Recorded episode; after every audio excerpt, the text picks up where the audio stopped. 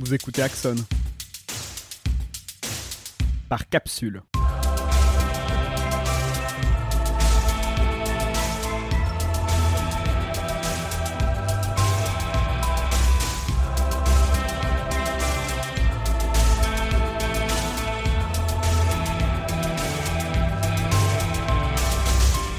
Ah, le genre.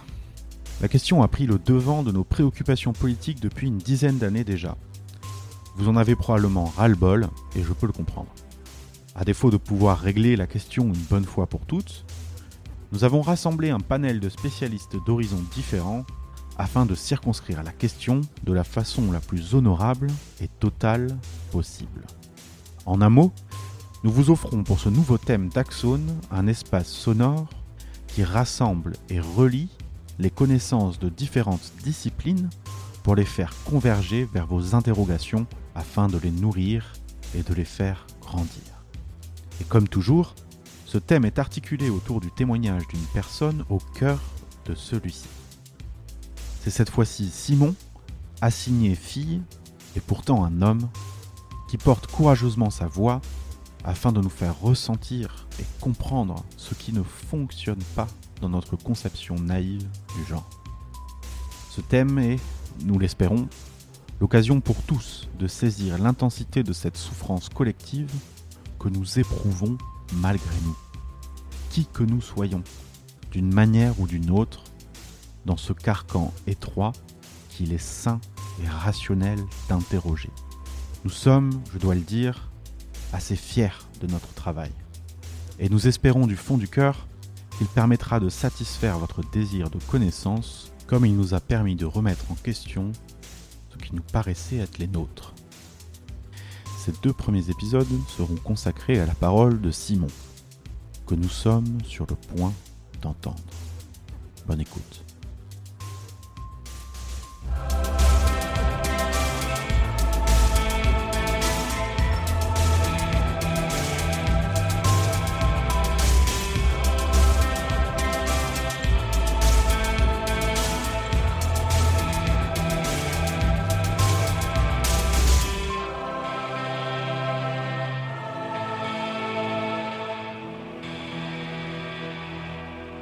Simon. Bonjour Nicolas. Donc t'es mon frère, mais on va faire comme si on se connaissait pas. D'accord. Je vais un peu tricher parce que je te connais quand même, donc euh, je vais pouvoir te titiller. Ouais, mais on va parler d'un sujet, toi, où t'étais même pas là. Ah, pour beaucoup, ouais, effectivement. En rappelant quand même que t'as quoi, 12 ans, 12 ans, 11, 12 ans de moins que moi? Ouais, par là. Euh, moi, je suis de 88 et toi, bah 10 ans. J'ai 10 ans de moins que toi. 11. 11 ans. Ouais. Ok, d'accord. bah d'ailleurs, peux-tu te présenter? Donc, euh, bah, je m'appelle Simon. Je suis né en 77. Donc voilà, ça me fait dans les 40 et quelques maintenant. Euh, donc, je suis ton frère. Euh, j'ai grandi en- dans le sud de la France et j'habite maintenant depuis une quinzaine d'années à Berlin. Euh, et je suis trans, FTM. C'est pour ça, non, je crois qu'on fait cet entretien aujourd'hui. C'était ça, voilà, on peut parler de la transidentité. Je te laisse commencer avec ce que tu penses pertinent à dire sur ton enfance. Écoute, donc, euh, bah, je suis l'aîné de, de ma famille. Du coup, euh, on a, enfin, moi j'ai une petite sœur, toi t'as, as une grande sœur.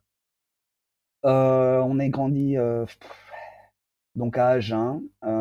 J'ai très peu de souvenirs de l'enfance en elle-même est normale. Enfin, a priori, très peu de gens se souviennent vraiment de ce qui se passe avant leurs 7-8 ans.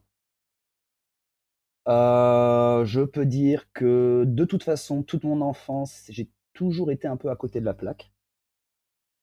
Mais dans tout, enfin, socialement, euh, les relations avec les gens.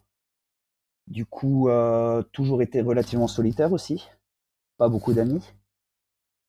Maximum un ami, le, la meilleure amie. Du coup, moi, les souvenirs d'enfance, c'est vraiment euh, Sultan, c'était le chien. Un labrador blanc, je crois, à poil long. Enfin, je dis ça, mais je me souviens juste que j'avais un chien avec qui, euh, je- il y avait un chien avec qui je passais beaucoup de temps, et les parents pourront confirmer, je passais déjà beaucoup de temps à fuguer. À fuguer?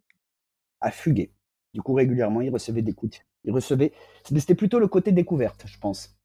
Tu vois, toujours partir euh, dans tous les coins. On habitait, euh, papa est agriculteur, donc on habitait à la campagne et voilà. Je passais beaucoup de temps à explorer et très souvent, apparemment, il y avait des voisins qui m'aimaient, que j'aimais bien parce qu'ils me donnaient à manger, j'imagine.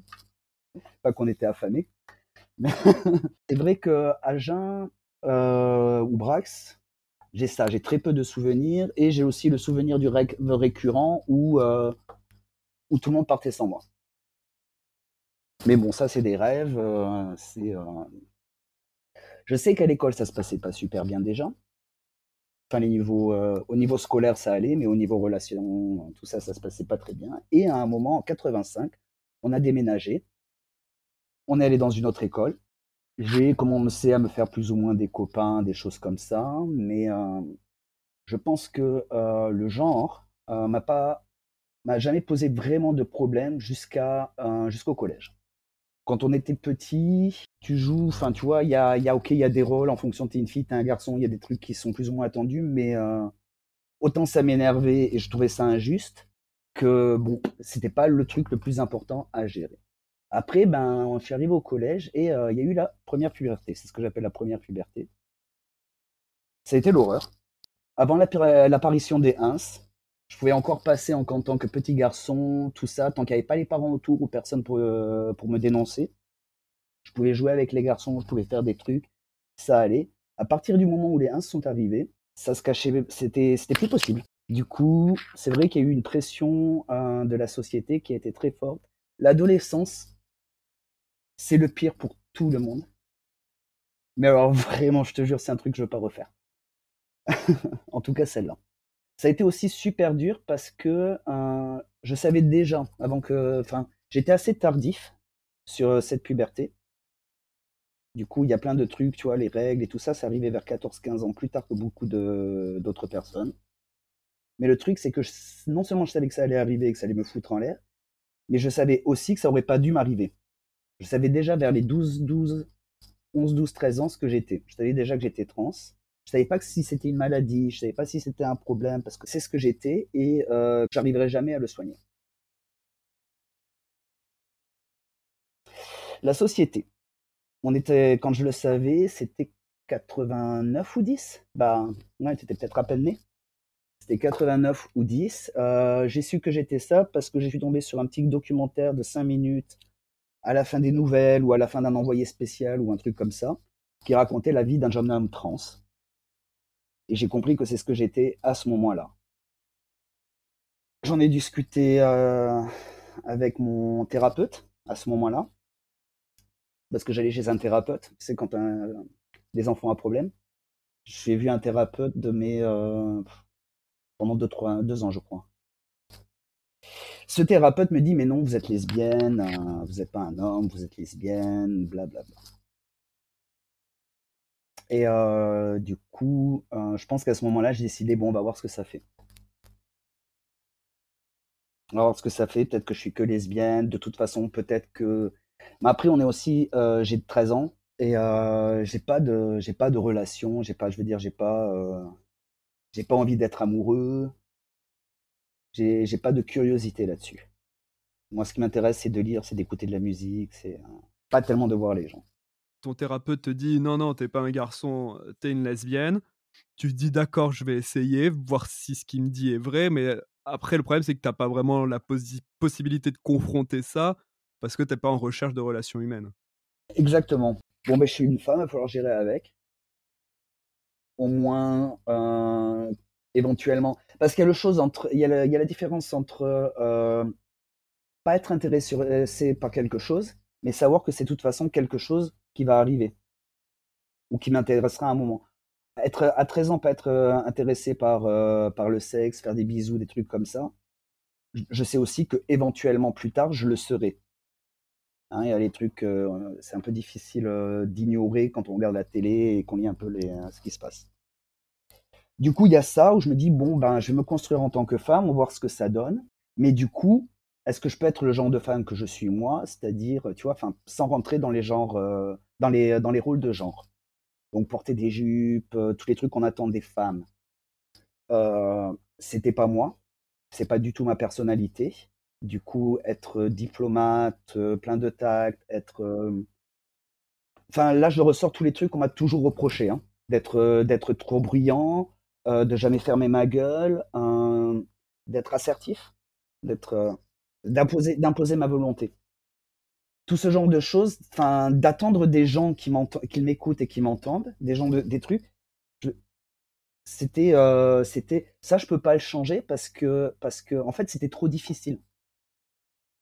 Juste l'idée d'avoir à changer tout ça pour, pour rentrer dans ce qu'on attendait de moi, c'était juste, non, c'est pas possible. C'était juste, je savais que je n'y arriverais pas. Du coup, je me suis un peu formé et préparé à, ben, à me battre toute ma vie. Rien, à rien avoir euh, d'arriver facilement pour moi parce que parce que parce que euh, parce que les gens ils savent jamais vraiment comment réagir euh, quand ils voient une femme comme moi. Ça, je parle de mon adolescence et de mes et de la vingtaine, de quand j'avais une vingtaine d'années. Il y a un sujet que tu as occulté. Mmh. Je sais pas, je me dis que c'est le moment peut-être d'en parler et de revenir après sur du théorico-politique. Mais pour l'instant, il y a. Mmh, je sais de quoi tu veux parler, mais ouais, parce qu'en fait, plus j'y réfléchis, et ouais, on en avait parlé dans l'entretien préparatif. Ah, plus, plus je réfléchis, plus je pense. Enfin, c'est. Bon, alors, tu veux parler du fait que quand j'avais 10, 11 ou 12 ans, j'ai été abusé par, par une personne que je voyais régulièrement et que j'ai continué à voir régulièrement après. Après l'abus, après l'abus, j'ai commencé à voir le thérapeute. Et ce qui est arrivé très peu de temps après, c'est que j'ai vu ce documentaire sur les trans et que du coup, j'en ai parlé directement au thérapeute. Et une des choses où il a dit que j'étais lesbienne et que j'étais pas un homme parce que à cause de ce qui m'est arrivé, que tout était confus dans ma tête. Du coup, enfin moi je comprenais pas quand il m'a dit ça, si tu veux, je comprenais pas comment comment je pouvais vouloir être quelque chose qui m'avait fait autant de mal. Alors je vois le, enfin on est on est plus de 30 ans plus tard, ou à peu près 30 ans plus tard, je vois comment dans la tête de quelqu'un, quelqu'un qui t'a fait du mal, tu as envie d'être lui, parce que si tu es lui, il ne peut pas te faire de mal. Mais, mais c'est autre chose. Parce que je pense que le seul truc qui est euh, pertinent euh, dans cette euh, mésaventure, là, il faut, faut voir, normalement, j'ai la tête qui tilte et les, les sourcils qui se lèvent quand je dis mésaventure. Euh, c'est surtout que ça a été utilisé pendant très, longtemps pour, euh, pour dénier ce que je pensais être. Si tu veux, quand euh, je vais voir mon thérapeute et je lui dis ben, J'ai vu ce documentaire, je pense que je suis un homme trans parce que ça résonne, enfin, ça me, ça me dit beaucoup et, et je m'y retrouve. Non, non, non, mais vous n'êtes pas un homme, c'est à cause que vous arrivez. Essayez de voir si vous n'êtes pas un peu lesbienne parce que c'est normal que vous ayez peur des hommes après ce qui vous est arrivé. Et c'est un truc à utiliser. Je me souviens aussi quand euh, j'ai fait euh, le coming out de lesbienne. J'aime pas les filles, je suis pas lesbienne. C'est juste qu'à cause de ce qui m'est arrivé, j'aime pas les hommes. Je peux pas aimer les hommes. Du coup, c'est juste un second choix. Mais c'est pas vraiment ce que je suis. Et c'était vrai, c'est pas vraiment ce que je suis parce qu'en fait, je suis un homme bi. Disons que bon, tu as été confronté à cette personne régulièrement suite à ce qui s'est passé. Dans une période où tu étais en train de te développer intellectuellement, de trouver ta place vis-à-vis du monde. Et bah, du coup, tu as grandi et évolué en contact direct avec une manifestation de la masculinité toxique. Ouais, alors la manifestation de la masculinité toxique, je l'avais plutôt tous les soirs à la maison que ça arrivait honnêtement, on va dire, je pense que c'était une fois, deux fois par mois peut-être, je voyais euh, mon abuseur. C'est pas si, si souvent que ça, il était là tout le temps, mais euh, je le voyais pas si, si, systématiquement. Enfin, c'est l'impression que j'ai. Après, si tu veux, c'était il y a longtemps. Euh, comme on l'a déjà dit, moi, toute l'adolescence, c'est une période extrêmement traumatique. Donc il y a ça qui est arrivé avec euh, bah, ce type qu'il fallait que je vois régulièrement. Je rentrais à la maison, donc euh, je me faisais, je me faisais tout le temps engueuler dans tous les coins. J'allais à l'école, je me faisais engueuler par les profs, je me faisais foutre de ma gueule par les, euh, par les collègues, par les copains. Enfin, si tu veux, j'ai vraiment l'impression que l'adolescence, j'avais rarement un moment où j'étais tranquille. La nuit, quand j'étais dans mon lit, à bouquiner, c'est le moment où j'étais tranquille. Donc, honnêtement, cette histoire-là, c'est une, humiliation ou euh, un, un, traumatisme de plus dans une période qui est la période la plus noire de ma vie. Et je me dis, j'ai quand même eu de la veine par rapport à beaucoup d'autres personnes. J'ai quand même eu une adolescence privilégiée vu que j'étais dans une très bonne école. J'avais quand même à manger tous les soirs et je dormais dans mon lit dans ma chambre. J'avais quand même du coup la possibilité d'être seul assez régulièrement. Enfin, tu vois, tu... avec le temps, il y a beaucoup de choses qui se remettent en place. Et même si tous ces petits traumatismes réguliers ou plus ou moins gros euh, que j'avais, ils m'ont quand même formé et font ce que je suis maintenant avec quand même beaucoup de trucs à régler. Mais euh, franchement, qui n'a pas eu une, une adolescence de merde Non, mais c'est le principe de l'adolescence. De toute façon, c'est vaincre la merde. Enfin, y arriver, peut-être pas forcément, mais en tout cas, la subir et, et se reconstruire autour de ça. Mais Exactement. justement, tu es en train de me dire que c'est tout ce qui s'est passé qui a forgé ce que tu es. Mmh donc, est-ce que tu penses que c'est ce qui s'est passé dans ton enfance et ton adolescence qui a fait de toi un homme? Qui a fait l'homme que je suis. Non, j'étais déjà un homme. J'étais déjà, un, j'étais déjà un petit garçon. J'ai toujours, euh, franchement, c'est clair. Je pense que j'ai toujours été un petit garçon euh, dans le corps d'une fille, du coup, ou en tout cas, comme on dit, assigné euh, femme à la naissance. J'imagine que tu peux comparer ça à être genre le petit garçon efféminé. C'est vrai que je me retrouve avec beaucoup de copains gays comme ça dans l'enfance, où le petit garçon efféminé dont tout le monde se foutait de la gueule, où tout le monde, euh, le bouc émissaire, quoi. On s'y retrouve parce que pour ça, on a eu euh, la même relation avec les gens où, euh, on était rejeté et moqué parce que on remplissait pas les rôles de genre. Un petit garçon efféminé, une petite fille masculine les gens ils aiment pas ça et euh, les enfants cruels comme ils sont euh, ils en profitent.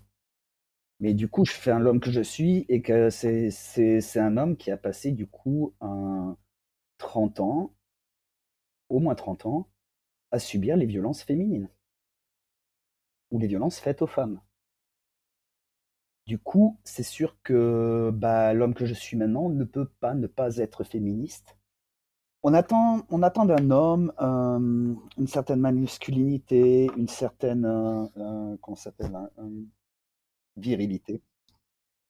Et donc un homme viril qui gagne, qui gagne, qui a des jobs de bonhomme, qui, qui gagne les sous pour la famille, qui a des décisions, qui, qui sait où il va, enfin tous ces trucs là. Du coup, on va attendre aussi d'un homme trans de, de répéter ses, enfin de, de s'intégrer dans ses rôles. Simplement, mon perso, pense pas que ce soit très pertinent. Quand, euh, quand euh, j'ai fait mon coming out de lesbienne, du coup, euh, vers les 20 ans, un truc comme ça, j'ai eu des réflexions comme ça aussi. J'ai eu des potes qui disaient Ah, ben cool, on va pouvoir noter les meufs ensemble, on, va pouvoir, on va pouvoir draguer. C'était pas, pas, pas, pas dans ce contexte-là, non. non, on va pas noter les meufs, ça va pas le faire. Et du coup, c'est vrai qu'il y a tout le côté où le moment où, il y a, où tu passes, où les, les mecs commencent à se relaxer et à, balancer des pauvres sexistes. Et c'est vraiment autant avant. J'ai vu le truc en vrai même. Un des potes qui donc tant qu'ils me voyaient en tant que meuf lesbienne euh, se calmaient quand même vaguement sur les euh, sur les pauvres vannes. Euh, surtout si elles étaient sexistes et homophobes. Et du moment où j'ai commencé à avoir du poil au menton, où ils m'ont perçu beaucoup plus vraiment finalement comme un homme, ils ont ils, ont essayé ces blagues sexistes. Donc du coup, moi j'ai juste très souvent une stratégie où juste je vais me tourner et voilà, par la main ou j'ai pas, enfin, ça fait longtemps qu'on se connaît, je t'ai déjà tout expliqué. Si tu crois que moi j'en change quelque chose, non. Mais ouais, ouais, c'est des... c'est des moments, il y a plein de mecs qui se lâchent de toute façon, même en face des meufs ou en face de leurs meufs, qui se lâchent aussi pour et, font ce genre de réflexion sans problème. Bon, c'est un classique hein, en soirée de faire des bonnes blagues sexistes, appeler sa meuf bobonne et des trucs comme ça, ça se fait encore, je crois, dans les années 2020. Enfin, je vois bien que quand on est que entre gars, les, les vannes sont bien graveleuses et bien irrespectueuses, on va dire, pour être calme, mais mais tous ces blagues sexistes et tout ça, elles sont, enfin, ils sont tout le temps même en face des meufs, ils les font quoi. Donc, c'est juste qu'ils espèrent une, espèce de, complicité que je sais clair, ils auront pas avec moi là. Non. Au niveau de, euh, de la masculinité en soi, je, enfin, je revendique pas particulièrement une masculinité. Euh, masculinité. Euh, c'est pas. j'ai toute une histoire avant, la, transition. Du coup, j'étais plutôt, le genre de lesbienne bien butch, à bien parler fort, à pas hésiter un grand coup. Et ça, mais ça, c'était des trucs qui étaient, enfin, c'était une attitude qui était valable de mon point de vue. C'était pas confortable pour les amis, hein, c'était pas sympa pour les gens autour, mais c'était valable parce que bah, j'avais des choses à dire et personne n'allait m'écouter. Du coup, j'avais besoin de crier, de couper la parole des gens, j'avais besoin d'être entendu. cette attitude-là, forcément, quand ma voix a commencé à changer, quand ma stature et même ma présence dans les lieux publics a changé, parce que bah, du coup, quand j'étais commencé à être perçu comme un homme, très naturellement, les gens m'écoutaient. et ma voix est plus grosse, du coup, c'est sûr que je peux pas, je pouvais plus utiliser ma voix pour taire les autres, pour faire taire les autres, parce que c'est à mon tour de parler. Maintenant, ça a été plus, bah maintenant c'est aux autres de parler. Du coup, c'est des choses où ça a été vraiment de démonter énormément de, de réflexes que j'ai eus et d'attitudes qui, en fait, quand tu es lesbienne bouche, ça passe, mais en fait, c'est vrai, en tant qu'homme, bah, c'est ce sont juste des, des attitudes toxiques et, répressives, en fait, et dominantes. Et du coup, toute cette masculinité qu'on voit à la télé, les batailles de Déo, j'ai jamais vu ça, mais bon, forcément, j'ai pas grandi dans les vestiaires. en tout cas, pas ces vestiaires-là. Mais toute cette masculinité, tout ça, c'est vraiment quelque chose que j'ai toujours rejeté et il était, il a toujours été très très clair pour moi que c'est pas le genre d'homme que je serais. Donc, être un homme, est-ce qu'on a besoin d'être masculin? Enfin, le fait que maintenant je sois vraiment plus content dans mon corps et tout, c'est juste un, moment où je devrais peut-être plus commencer à explorer ma féminité. Mais du coup, enfin voilà, maintenant, je me je souscris pas du tout à la vision de l'homme qu'on peut voir à la télé, la vision de l'homme selon Éric Zemmour. C'est jamais été le cas en fait, même un homme, ça n'a jamais, même historiquement en plus, un homme, ça n'a jamais été ça. C'est une représentation des hommes qu'on a comme ça depuis la Seconde Guerre mondiale, mais même avant. Avant, c'était juste des mecs qui étaient plus forts que leurs partenaires et qui réfléchissaient, réfléchissaient pas plus que ça. Maintenant, en 2020, tout le monde peut s'informer. Enfin, là, je vais parler plus du coup forcément des, des gens en France, en Europe ou dans le monde de l'Ouest. Enfin, mais enfin, de nos jours, on peut s'informer, on peut, on peut se soigner. Il y a de plus en plus, comment dire, il y a des communautés où on fait plus attention les uns et les autres, où il y a plus de patience pour se former les uns et les autres.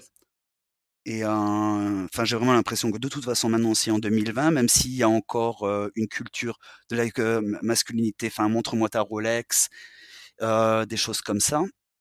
Est-ce vraiment juste la masculinité? Est-ce vraiment juste du capitalisme? C'est pas, tu vois, enfin, c'est c'est tout pas si simple. Mais vraiment, la masculinité, c'est pas juste avoir une grosse moto et, et une grosse barbe. C'est, je sais pas. C'est quoi le petit dénominateur commun de ce qui fait que l'on est un, un homme non, non oppressif, non oppresseur Qu'est-ce qu'un homme non oppresseur? Je, je, non, ouais, je sais pas. je, enfin, c'est un travail sur soi de toute façon pour essayer, euh, pour être, pour être non oppressif. C'est, j'imagine que, enfin, c'est essentiellement déconstruire l'éducation qu'on a eue. Enfin, même toi, tu as eu une éducation relativement différente. Enfin, on a les mêmes parents, mais on n'a pas été éduqués de la même manière. On n'a pas eu les mêmes libertés. On n'a pas eu même pas vraiment eu les mêmes opportunités non plus. Et quand je me souviens, enfin, la façon dont toi t'as changé, par exemple, dans les dix dernières années, c'est quelque chose quand tu avais dans les 15-16 ans, mais prendre une critique, enfin t'expliquer non Nicolas, c'est pas comme, enfin c'est pas cool d'agir comme ça, il y avait pas moyen. Quand tu eu 20, quand avais 20 ans, enfin il y a voilà les dix dernières années, ou en tout cas je me souviens en tout cas quand j'ai fait mon coming out de trans, où c'était pareil, tu avais, un point de vue, tu pensais que c'est la façon dont il, il, fallait me gérer, et si je te disais, bah non, en fait, c'est pas cool, enfin, j'aimerais bien que tu fasses comme ci ou comme ça, sur le coup, tu réagissais pas cool cool, mais bon, c'est vrai que tu as commencé quand même à réfléchir et à t'éduquer. Et c'est juste comme ça que ça commence. J'imagine, pour être non oppressif, c'est juste comme ça que ça commence, c'est commencer à écouter les gens et pas dire que puisque tu comprends pas ce problème, tu vas pas t'en occuper. Et du coup, être un homme non oppressif, premièrement, ouais, c'est ça, j'imagine, c'est quand une personne est près de toi en te disant, bon, bah, quand tu parles trop fort, ça m'inquiète, et bah, tu l'écoutes et tu essaies d'apprendre à parler moins fort. je sais pas trop, j'ai pas trop de leçons à donner parce que je suis loin d'être parfait là-dessus. J'ai aussi mes coups de sang et j'ai aussi du mal à prendre les critiques. Mais je sais que je suis fort de presque 20 ans maintenant de, militantisme féministe. Du coup, j'ai des trucs qui me semblent absolument évidents, qui sont un réflexe et que et que voilà que quand quelqu'un a un problème que je cale pas, que je comprends pas ou parce que je sais pas, ben ben je me tais et puis je rentre et puis je Google. Parce que c'est plus simple que de vexer les gens en leur posant les, mauvaises questions aussi. Mais je sais pas si c'est vraiment à voir avec la masculinité. Je pense que c'est juste des comportements décents de base. Et que le fait d'être un homme et de ne pas avoir ce, comportement, ça excuse rien. Et le fait d'être un homme et d'avoir ce comportement, tu mérites pas des biscuits pour autant.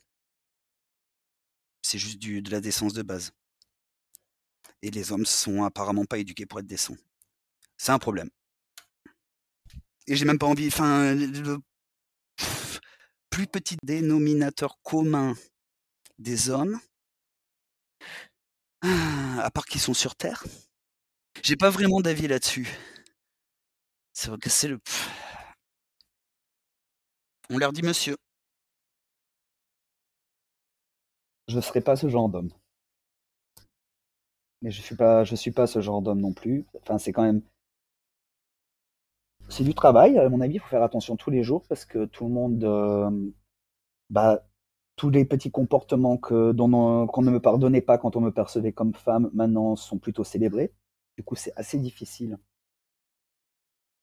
parce que je pense que quand j'étais perçue comme femme, je pense que c'était euh, pertinent et important de gueuler, de parler fort pour qu'on m'entende. Le truc, c'est que maintenant, on m'écoute. Du coup, j'ai plus besoin de gueuler, mais j'ai plus besoin de faire attention à ce que bah, la meuf qui est à côté de moi et qui hurle, bah, je ferai en tout cas au moins faire gaffe à pas lui parler dessus.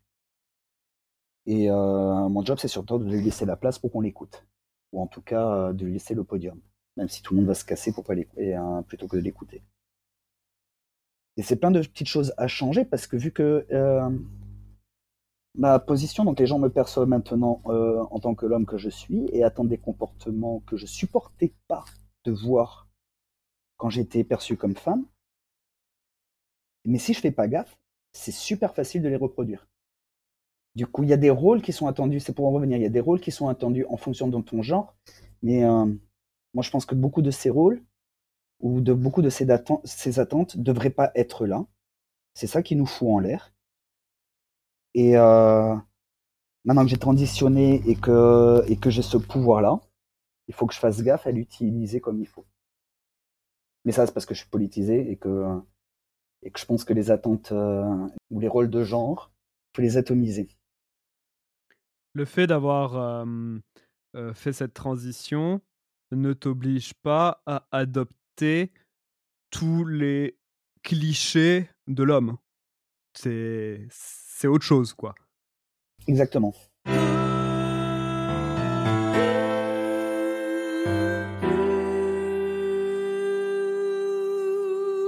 Euh, être antiraciste, ça m'a pris un temps fou. Dans la famille, euh, donc j'ai grandi dans une famille quand même vraiment de droite, très raciste, mais euh, évidemment ils sont pas racistes. Et tout ça, ça m'a pris énormément de temps à comprendre, mais euh, le moment où j'ai compris, c'est un moment où ça a été pour moi une délivrance, parce que quelque part, depuis tout petit, ça m'a gêné, ça me gênait. Je l'avais déjà remarqué qu'il y a un truc qui est pas cool envers les gens racisés, en France ou dans le monde. J'avais déjà remarqué. Mais tout petit, quand tu poses des questions et qu'on te dit, bah, c'est comme ça que ça marche. Et euh, oui, de toute façon, les gens racisés, ils sont comme ci, ils sont comme ça. C'est tout petit, tu crois ce que les parents te disent. À l'adolescence, il y a tellement d'autres choses à, gérer que d'aller que d'aller voir ce qui se passe chez les autres. Que c'est la question ne s'est pas posée. Puis, puis un jour, je suis parti. Voilà, faisant des rencontres un peu politiques. Euh, tu te rends compte que euh, tous ces petits sentiments ou ce, gros malaise, il n'y a pas que ça, il n'y a pas que le fait que je sois trans, il n'y a pas que le fait que je sois vu comme une femme, il n'y a pas que les violences sexistes, il y a aussi le mal que les hommes font aux autres. Moi, ça me fait du mal, et si je continue à l'ignorer ou à chercher des excuses, dire que c'est comme si que je peux rien y faire et tout ça, c'est pas vrai. Je peux y faire quelque chose. Et euh, le fait, on va dire, c'est comme, c'est pas ouvrir la boîte de Pandore, mais si tu veux, il y a eu quelque chose qui s'est ouvert en moi j'ai l'impression que c'est le moment où j'ai arrêté d'être euh, mesquin, d'être tout le temps de mauvaise humeur, mais du coup, ma colère, elle, a commencé à être vraiment juste. Quand j'étais petit, euh, tout le monde m'appelait le cri qui tue. C'était. J'avais cette colère de. Je pense que c'est la colère que j'ai de jour en mois, où quand je te disais que les gens euh, me trouvaient trop assertif, parce que je voulais que les choses se fassent à ma façon et tout ça. Et quand j'étais en colère, quand quelque chose se passait pas bien, je hurler, mais très très fort, mais vraiment. Et les gens m'appelaient, enfin, je faisais, à mon avis, je faisais vraiment mal aux oreilles des gens, et c'était mon petit nom euh, jusqu'à jusqu'à l'abus après, je pense. C'est à peu près à ce moment-là que j'ai arrêté de crier. À peu près vers 12 ans. Je pense que c'est à peu près 12-13 ans, c'est le moment où j'ai arrêté de, de hurler euh, ouvertement. Mais euh, je pense que c'est parce que Bon, alors le fait que je sois relativement très, enfin, très, très sensible, euh, du coup, j'avais du mal à gérer euh, toute cette violence autour de moi.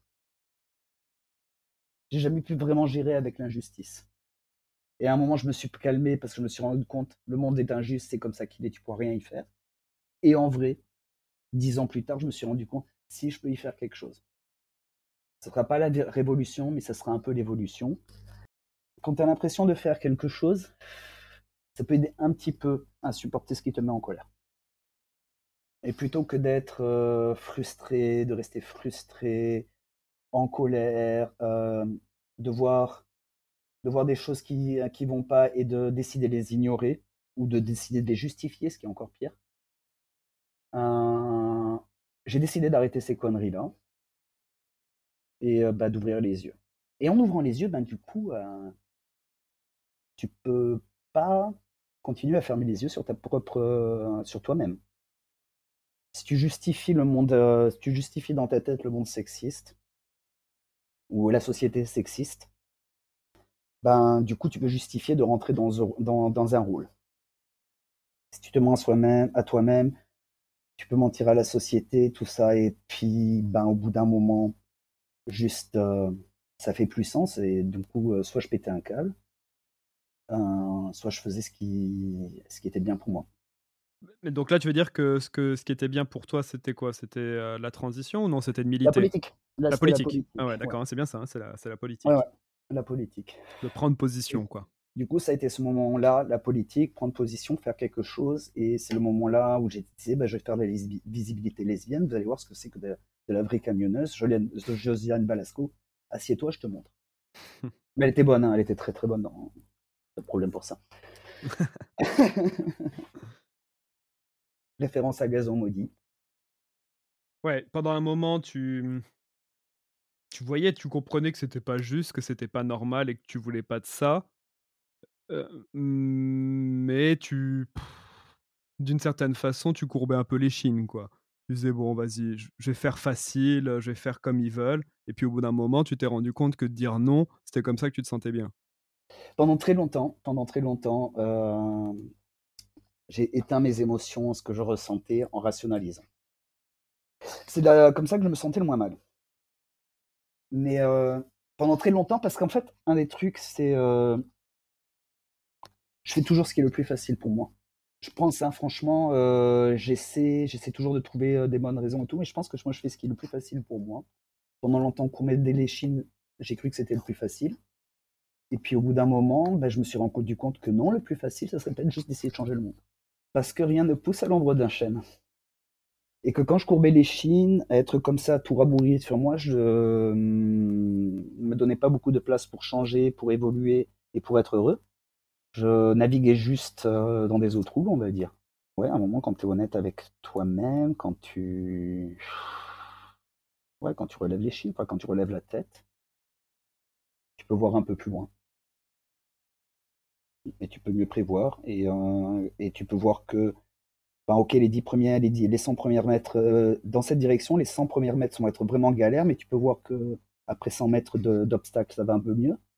Tandis que si j'étais courbé chines, j'aurais juste pris le petit terrain plat devant moi, euh, ou le chemin découvert sur 5 premiers mètres. En te relevant, tu vois un avenir, quoi, alors qu'avant, tu voyais juste les broussailles de devant.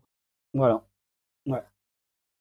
Je voyais juste, euh, juste ce qui est devant mon pas, ouais, exactement. Je pense tu as dit, comme si c'était pas bien, que tu faisais ce qui était facile et bien pour toi. ma pensée, elle est pas, elle est pas finie sur ce sujet. Mais je suis un paresseux. J'ai grandi en entendant dire que j'étais paresseux. Je me suis construit en me disant c'est vrai, je suis paresseux, faire quoi que ce soit, c'est dur. Me lever le matin, c'est dur. Aller au travail, j'y arrive parce que euh, ça s'appelle rentrer dans, je sais pas, je rentre dans un personnage ou dans un mode qui, qui est pas tellement moi parce que c'est le travail. Mais je rentre le reste du temps, tout est dur et euh, je suis très conscient que, enfin, passé, c'est dû à un passé traumatique et qu'il y a beaucoup de choses que j'ai pas encore remis en place. Mais du coup, c'est quelque chose avec lequel je dois gérer depuis toujours finalement. Et je pense qu'être paresseux, en vrai, c'est pas si mal. Rester à glander, à regarder dans le vide sur le balcon, c'est aussi une façon d'enjoyer, de, profiter de la vie. Et quand je dis que je choisis toujours la voie la plus facile, en vrai, je pense que je choisis vraiment la voie la plus facile à long terme. Un mensonge, c'est pas la voie la plus facile du tout. Parce qu'un mensonge, non seulement ça implique toujours un deuxième mensonge, ça implique du table, de se souvenir des trucs comme ça. Au final, franchement, et puis pour, euh, pour avoir été obligé aussi de cacher beaucoup de choses et de, mentir pour me faciliter la vie, au final, c'était pas du tout facile. C'est pour ça qu'au final, j'ai fait mes deux coming out. Parce que je sais pas que tellement mentir aux gens, mais je me mentais aussi à moi-même. Donc le plus facile, c'est finalement, c'est d'être moi-même. À long terme, ça a été des années pas faciles du tout, mais maintenant, ça l'est. Ce que je voulais dire quand j'ai je choisis toujours la voie la plus facile, parce que parce que parce que la voie la plus juste reste la plus facile, ou la voie la plus intelligente reste la plus facile à long terme.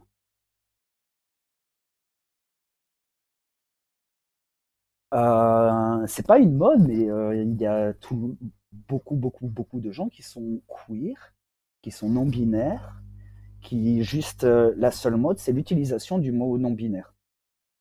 Je pense juste les gens avant se disaient juste tordu, dérangé, tu vois, androgyne, ça a été aussi souvent ça. Euh, mais juste, même quand tu n'es pas, pas, androgyne, ouais, ok.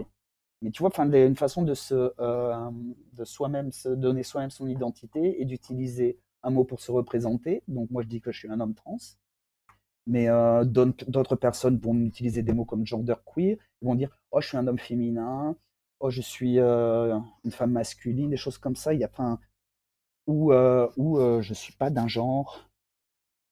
Des choses comme ça. Et ce qui est autant une représentation politique très importante parce que ça dénonce les, rôles de genre comme imposés par une société binaire. Ça dit que les personnes aussi n'ont pas besoin d'avoir juste 100% femmes, 100% hommes et euh, peuvent aussi euh, s'identifier dans un genre sans performer un rôle, mais sans aussi avoir une dysphorie de genre.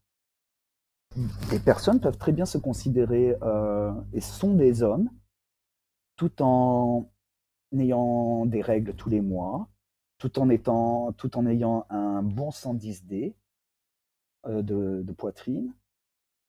Et ce sont quand même des hommes tout aussi valables parce que euh, le genre n'est qu'une construction. Mmh je suis d'accord. Et on peut se demander si tout simplement les non-binaires, plus plus que le dernier exemple que tu viens de donner, tu vois? parce que l'exemple, le dernier exemple que tu viens de donner de quelqu'un qui aurait des seins et des règles et qui se considérerait homme, c'est pas la même chose que quelqu'un qui se considère, je pense, hein, de mon niveau de connaissance, que quelqu'un qui se considère comme non binaire en ceci qu'il pense, et je crois que c'est ça, avoir dépassé le concept de genre. Et il- est déjà dans cette personne est déjà dans l'étape suivante. Hmm, je pense non. Je suis, je pense que si cette personne est snob, c'est comme ça qu'il le verra, ou elle, elle le verra. Mais je pense qu'être non binaire, c'est juste considérer qu'on n'appartient pas 100% à un, extrême du spectre. Il y a le spectre féminin, masculin, et être non binaire, tu, c'est comme un peu le, spectre de la sexualité où tu es 100% hétéro, 100% homo. Euh, Il y a, tout toute une variance, il y a des degrés d'hétérosexualité, d'homosexualité si on veut, et je pense qu'il y a des degrés de féminité, de masculinité, et on se met où on veut. Et euh, le fait d'être non binaire, j'imagine que, enfin, il y a des personnes qui vont être non binaires qui vont avoir des dysphories de genre, des personnes qui vont être non binaires qui vont se sentir très bien dans leur corps, mais juste pas bien dans la société, ou en tout cas qui ont besoin de montrer à la société super binaire que non, c'est pas comme ça que ça se passe. Il y a plein de personnalités qui sont tout aussi valides les uns que les autres. Simplement d'être snob, je pense que ça ne l'est pas valide. Ouais. Non, non, mais parce que je me suis peut-être mal exprimé. Non, non, je, oui, que- allez, que- dire c'est juste ça. Non, parce que ce, que je veux dire, moi, l'impression que j'ai sur ces questions-là, mon sentiment, c'est que la version up-to-date de la société, pour reprendre l'expression que tu as employée tout à l'heure, la, la version finie de toute cette euh, réflexion, de ce dépassement de la construction du passé, en fait, c'est que on va déjà dissocier le rôle du sexe et la sexualité du sexe aussi. C'est-à-dire que les gens, on, on- on est ce qu'on veut être. Point. Et donc, je- je pense que tout ça sont des étapes de la construction de ce futur qui a compris, d'une certaine façon. Et donc, c'est pour ça que c'est moi qui dis, c'est Nicolas Chavardès aujourd'hui qui dit que les non-binaires sont ceux qui ont compris ce qui va se passer. Non, je pense, je pense que euh, les personnes qui aujourd'hui en 2021 euh, se présentent comme non binaires sont non binaires et se vivent non binaires. Je pense pas qu'ils ont compris. Je pense pas que ce sont euh, qu'ils sont plus éveillés ou plus woke ou quoi que ce soit. Euh, c'est juste que je pense que non binaire c'est une définition 2010-2020 qui est arrivée enfin depuis une quinzaine d'années peut-être. Je pense que c'est une définition de quelque chose qui a existé depuis toujours. C'est juste que maintenant, on le voit. C'est comme, je pense que c'est un peu comme quand on dit que euh, les trans sont à la mode. C'est juste que c'est visible. Et comme c'est visible, il, fallait, il a fallu lui donner un nom. Donc on a dit, bon, allez, non-binarité, ça fait consensus. Mais euh, je pense pas particulièrement qu'ils ont tout compris parce que ça veut. Un, je pense que quand on dit que les non-binaires, c'est ceux qui ont tout compris et que c'est ce qui va être, alors je rêve d'une société non-binaire. hein. Mais euh, cette société, faut pas qu'elle invalide les gens qui, sont, qui se sentent 100% femmes, 100% hommes. Et la non-binarité en hégémonie comme ça, si c'est euh, si c'est le nouveau top ou si c'est le nouveau euh, le nouvel le nouveau hétéro ou le nouveau tu vois pff, je suis pas sûr. C'est un peu c'est un peu tu sais c'est un peu comme tout euh, dans les années 90 ou quoi je crois qu'il y en a en plus qui a été ressorti. Tous ces gens qui imaginent oh, comment ça serait si euh, si le monde tous les mondes étaient homo et que juste du coup ça serait les hétéros qui étaient euh, opprimés ok c'est rigolo en fiction tu peux faire des blagues et imaginer des trucs et te faire du bien mais euh, je vois pas ce que ça apporte politiquement et ce que ça va apporter de positif à une société d'essayer de penser ça. Peut-être comprendre aux hétéros, mais euh, En fait, là, moi, le, le vrai point de bascule, en fait, dans ma compréhension de tous ces sujets-là, euh, c'est la compréhension du concept de privilège. Mhm. C'est vraiment ce truc-là. C'est d'avoir compris ce que c'était que le privilège et ce que ça impliquait qui m'a permis ouais non le privilège en lui-même parce que même le privilège blanc enfin moi je les ai tous. Donc d'avoir compris ce que c'était c'est pas parce que j'ai le privilège que je jouis de ce privilège que je suis responsable et que je suis coupable. Par contre, j'ai ce privilège. Et vu mmh que j'ai ce privilège-là, je peux pas réussir à comprendre l'oppression du côté de l'oppressé sans vraiment me poser et réfléchir. Donc, vu que je peux pas le comprendre, il faut que j'écoute. Et ça, c'était quelque chose, tant que j'avais pas compris ça. T'as réfléchi à des trucs, t'as réfléchi à. Enfin, essayer d'écouter aussi pour, bah, pour l'amour de moi. Mais après, il y a eu aussi le moment où il y a eu Axon, et du coup, il y a eu d'autres trucs qu'il a fallu que. Bah, que tu as appris de toute façon en discutant avec, avec des philosophes et des docteurs. Tu as dû apprendre des trucs que moi j'ai juste dû effleurer parce que parce que c'est pas ma spécialité non plus. Tu vois, je suis trans, j'ai dû faire toute cette réflexion et puis avec des années de féminisme. Et il y a un moment, enfin là maintenant, je suis à un moment dans ma transition aussi où bah, je pense plus qu'à ça. ça. Ça y est, moi j'ai transitionné, je, je me regarde dans la glace, ça va. De ce côté de là physiquement, au niveau, au niveau des dysphories par exemple sur mon corps, bon j'ai encore du bide, mais ça n'a rien à voir avec mon genre ça. Tu vois, je pourrais et en fait, je m'en mmh fiche. Mais en vrai, tu vois, c'est des trucs où il y a des trucs sur dans mon corps que, dont je suis toujours pas fan, mais ça n'a pas avoir, rien à voir avec mon genre.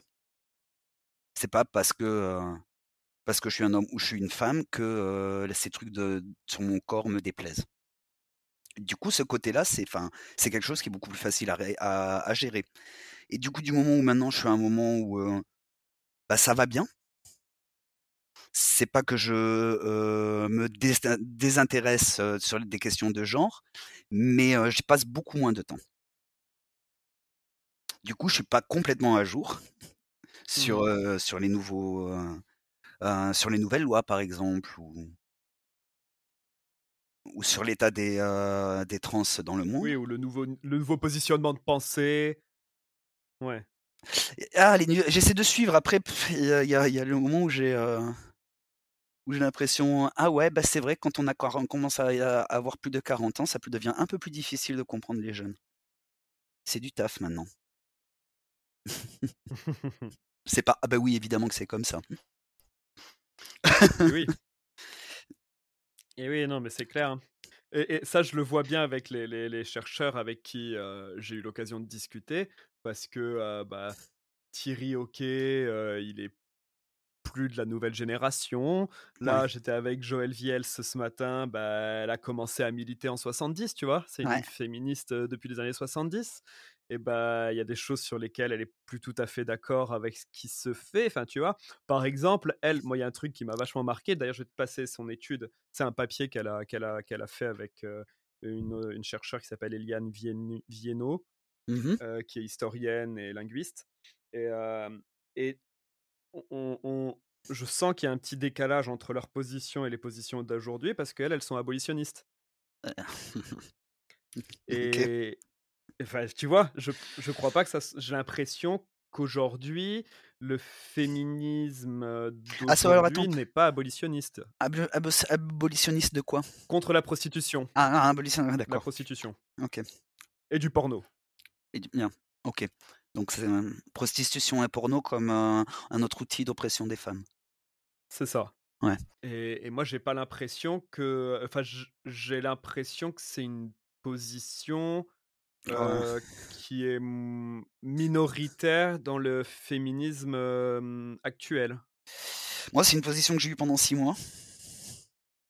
Quand j'ai découvert le féminisme. L'abolitionnisme? Ouais, ouais pendant six mois, c'est la une position, enfin ou peut-être un peu plus, puisque j'ai grandi quand même dans une société qui qui méprise les travailleuses du sexe, les travailleurs.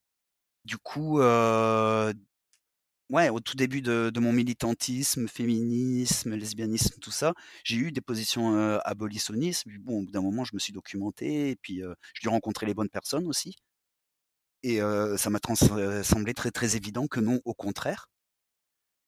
Mais bon, enfin, on n'est pas là pour non plus parler des, des, des, travailleuses du sexe. Mais euh, je pense qu'il y a beaucoup encore de, de personnes qui le pensent. Je pense que c'est un féminisme relativement mainstream qui est encore abolitionniste.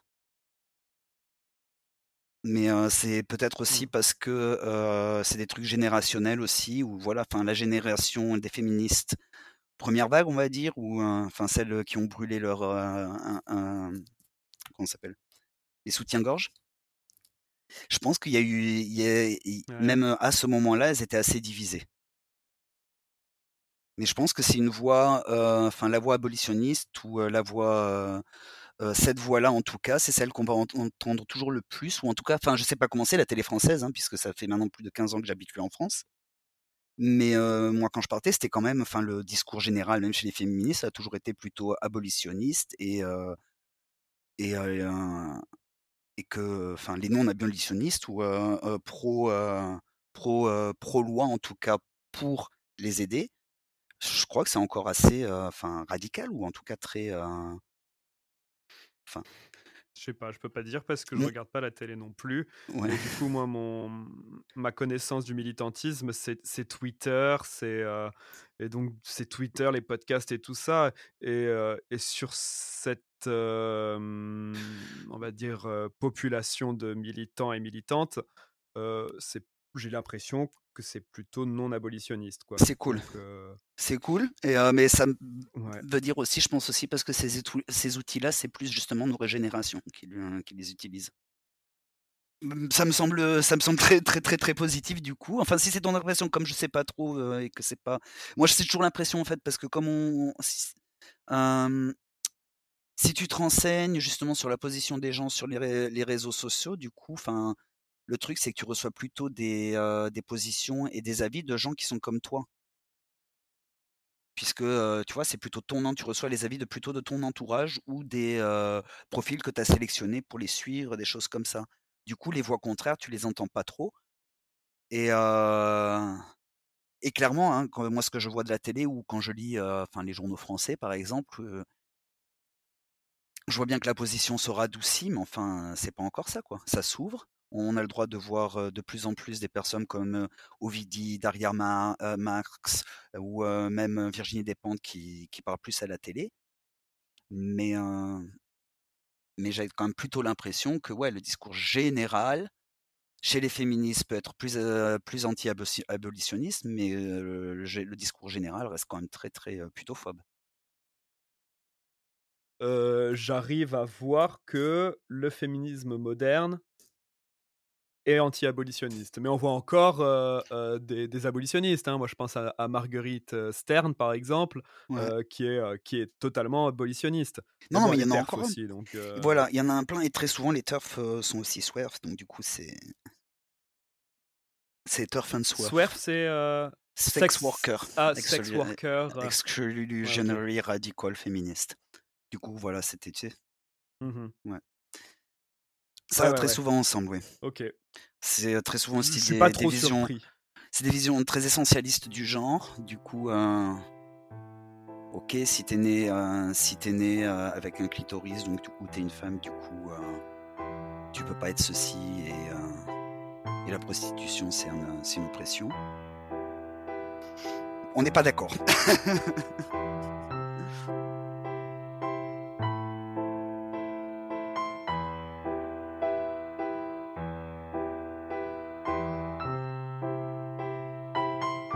Cet épisode vous a été proposé par Mathieu Blais et Nicolas Chavardès.